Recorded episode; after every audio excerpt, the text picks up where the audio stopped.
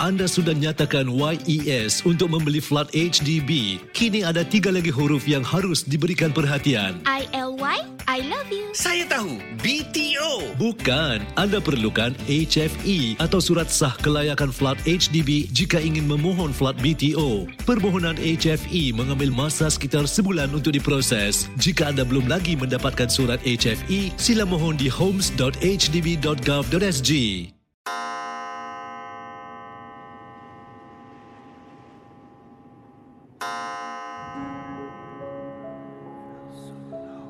Selamat datang para pendengar Misteri Jam 12. Anda diundang bertemankan saya, Safwan Shah dan Adi Rahman setiap malam Isnin hingga Jumaat berdetik selepas 12 tengah malam. Kisah-kisah misteri anda akan kami kongsikan. Ingat, jangan terlalu taksub atau percaya dengan apa yang dikongsikan dalam gerun malam ini. Ia sekadar hiburan sahaja. Tiada siapa yang boleh mengesahkan kebenarannya. Jangan takut lawan.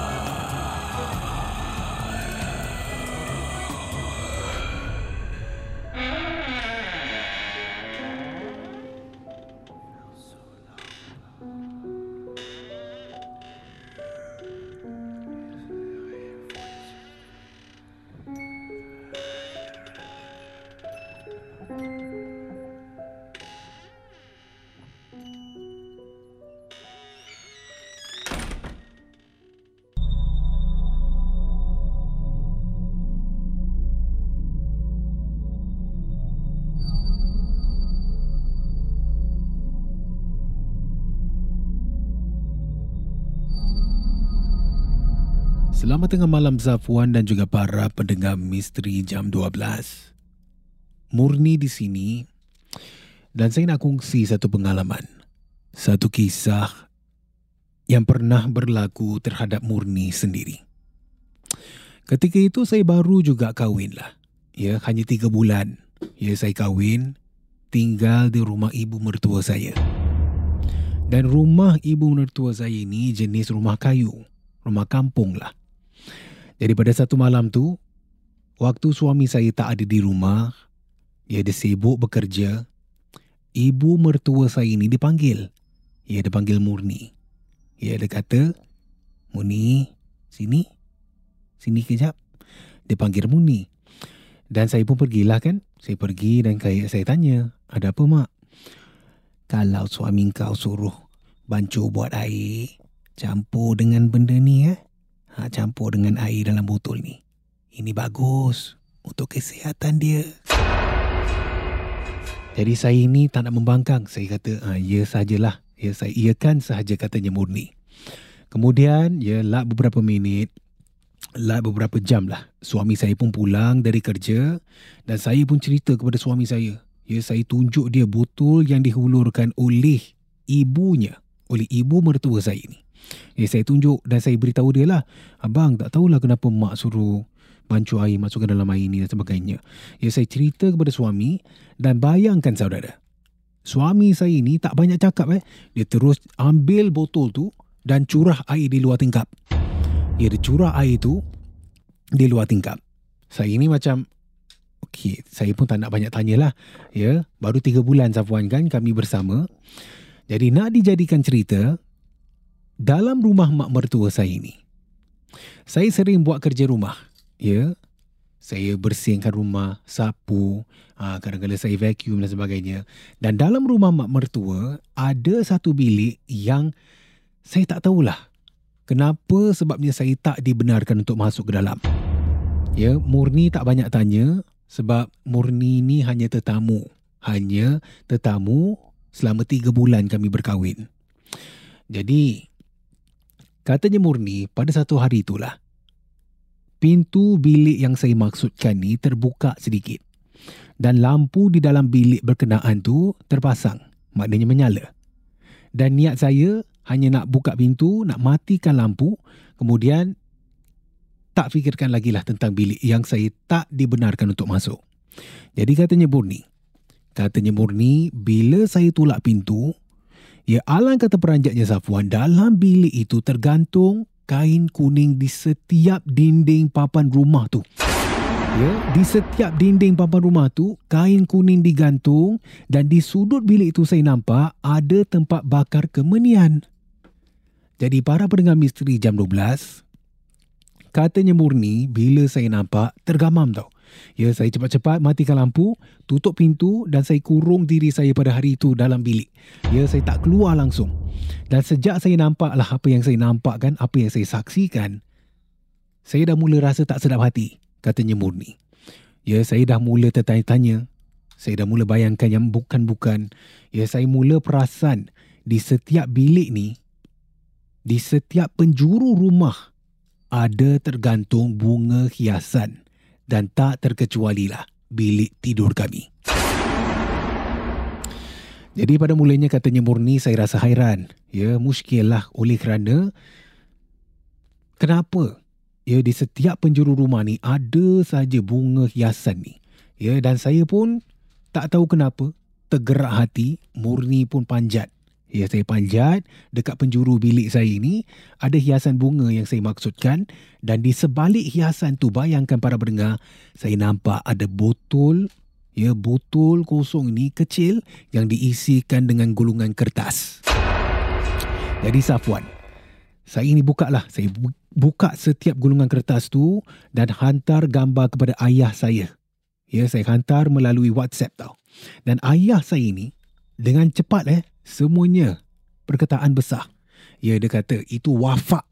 Ya, itu wafak benda kurafat. Ya katanya kepada saya.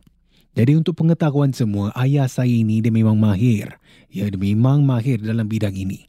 Dan sejak dulu lagi, secara tidak langsung lah, ayah saya dia boleh mengubat orang. Jadi, nak dijadikan cerita saudara. Pada satu petang tu, sedang saya dengan ibu mertua kan sedang menonton televisyen di ruang tamu, tiba-tiba bayangkan, ya televisyen sedang dimainkan lah kan ah, rancangan. Ibu mertua saya ini tiba-tiba bersuara, dia kata kepada saya, kau ingat, aku tak tahu apa yang kau tahu. Ya? Kau dah tengok dalam bilik tu, kau dah cakap dengan bapa kau, kau jaga nanti. Ibu mertua saya cakap, tapi bayang eh, bayangkan para pendengar. Dia tak pandang pun muka saya. Mata ni tetap tala kepada TV eh, dan dia cakap sebegitu kepada Murni. Jadi semenjak hari itulah, hidup saya ni sengsara, Safwan. Ya, hidup saya sengsara. Bayangkan para pendengar misteri jam 12, daripada saya ini tak nampak apa-apa, tak ada gangguan apa-apa. Ini yang saya lihat, ya apa yang saya saksikan dan saya alami. Bayangkan, saya nampak ada lelaki bertanduk, ya mata dia merah menyala, sedang memerhatikan saya, sedang memerhatikan gerak-geri saya di dalam rumah ibu mertua.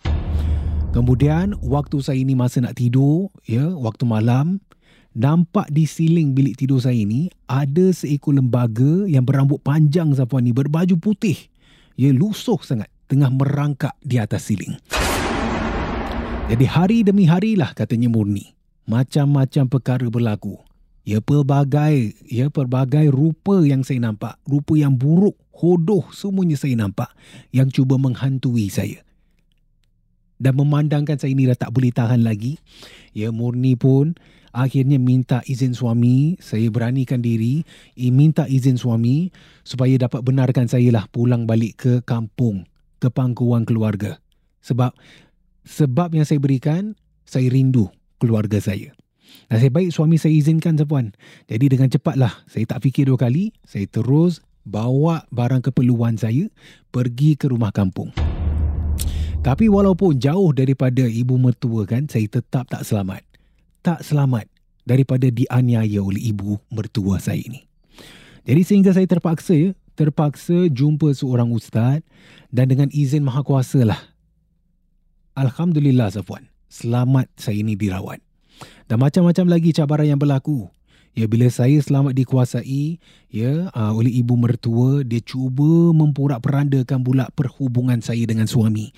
Ya begitu kejam ibu mertua saya ini. Dan sehinggakan suami saya pula minta cerai bawah suruhan dan hasutan mak dia. Tapi nasib baiklah saya ini percaya kan akan kelebihan maha kuasa. Saya ini tak berputus asa katanya murni. Saya berdoa dan untuk minta bantuanlah daripadanya. Ya saya tak goyah eh dengan kekerapan ibu mertua saya ini untuk menceraikan kami.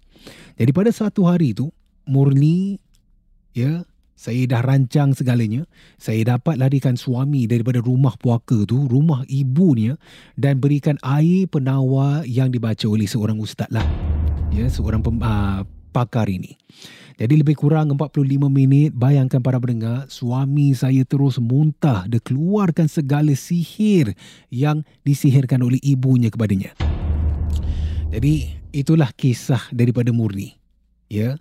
Dan sehingga sekarang inilah dah lebih daripada beberapa tahun saya tak jumpa dengan ibu mertua, saya tak bersemuka dengan dia dan akhirnya juga kami dikurniakan uh, dengan zuriat. Jadi saya harap perkongsian saya ini memberi satu pengajaran kepada semua yang sedang mendengar. Jangan kita mengalah dengan buatan kurafat seperti ini. Dan jangan kita mengalah dan rasa takut. Terima kasih kerana mendengar Misteri Jam 12. Terima kasih kerana rancangan satu jam ini jam 12. seperti mana yang selalu diingatkan. Jangan mudah percaya, jangan terikut-ikut dengan kisah yang diketengahkan dalam rancangan satu jam Misteri Jam 12 Gerun Malam. Sehingga kita jumpa lagi di dalam satu lagi malam. Misteri Jam 12 satu lagi malam. Gerun Misteri Jam 12 Malam. Gerun.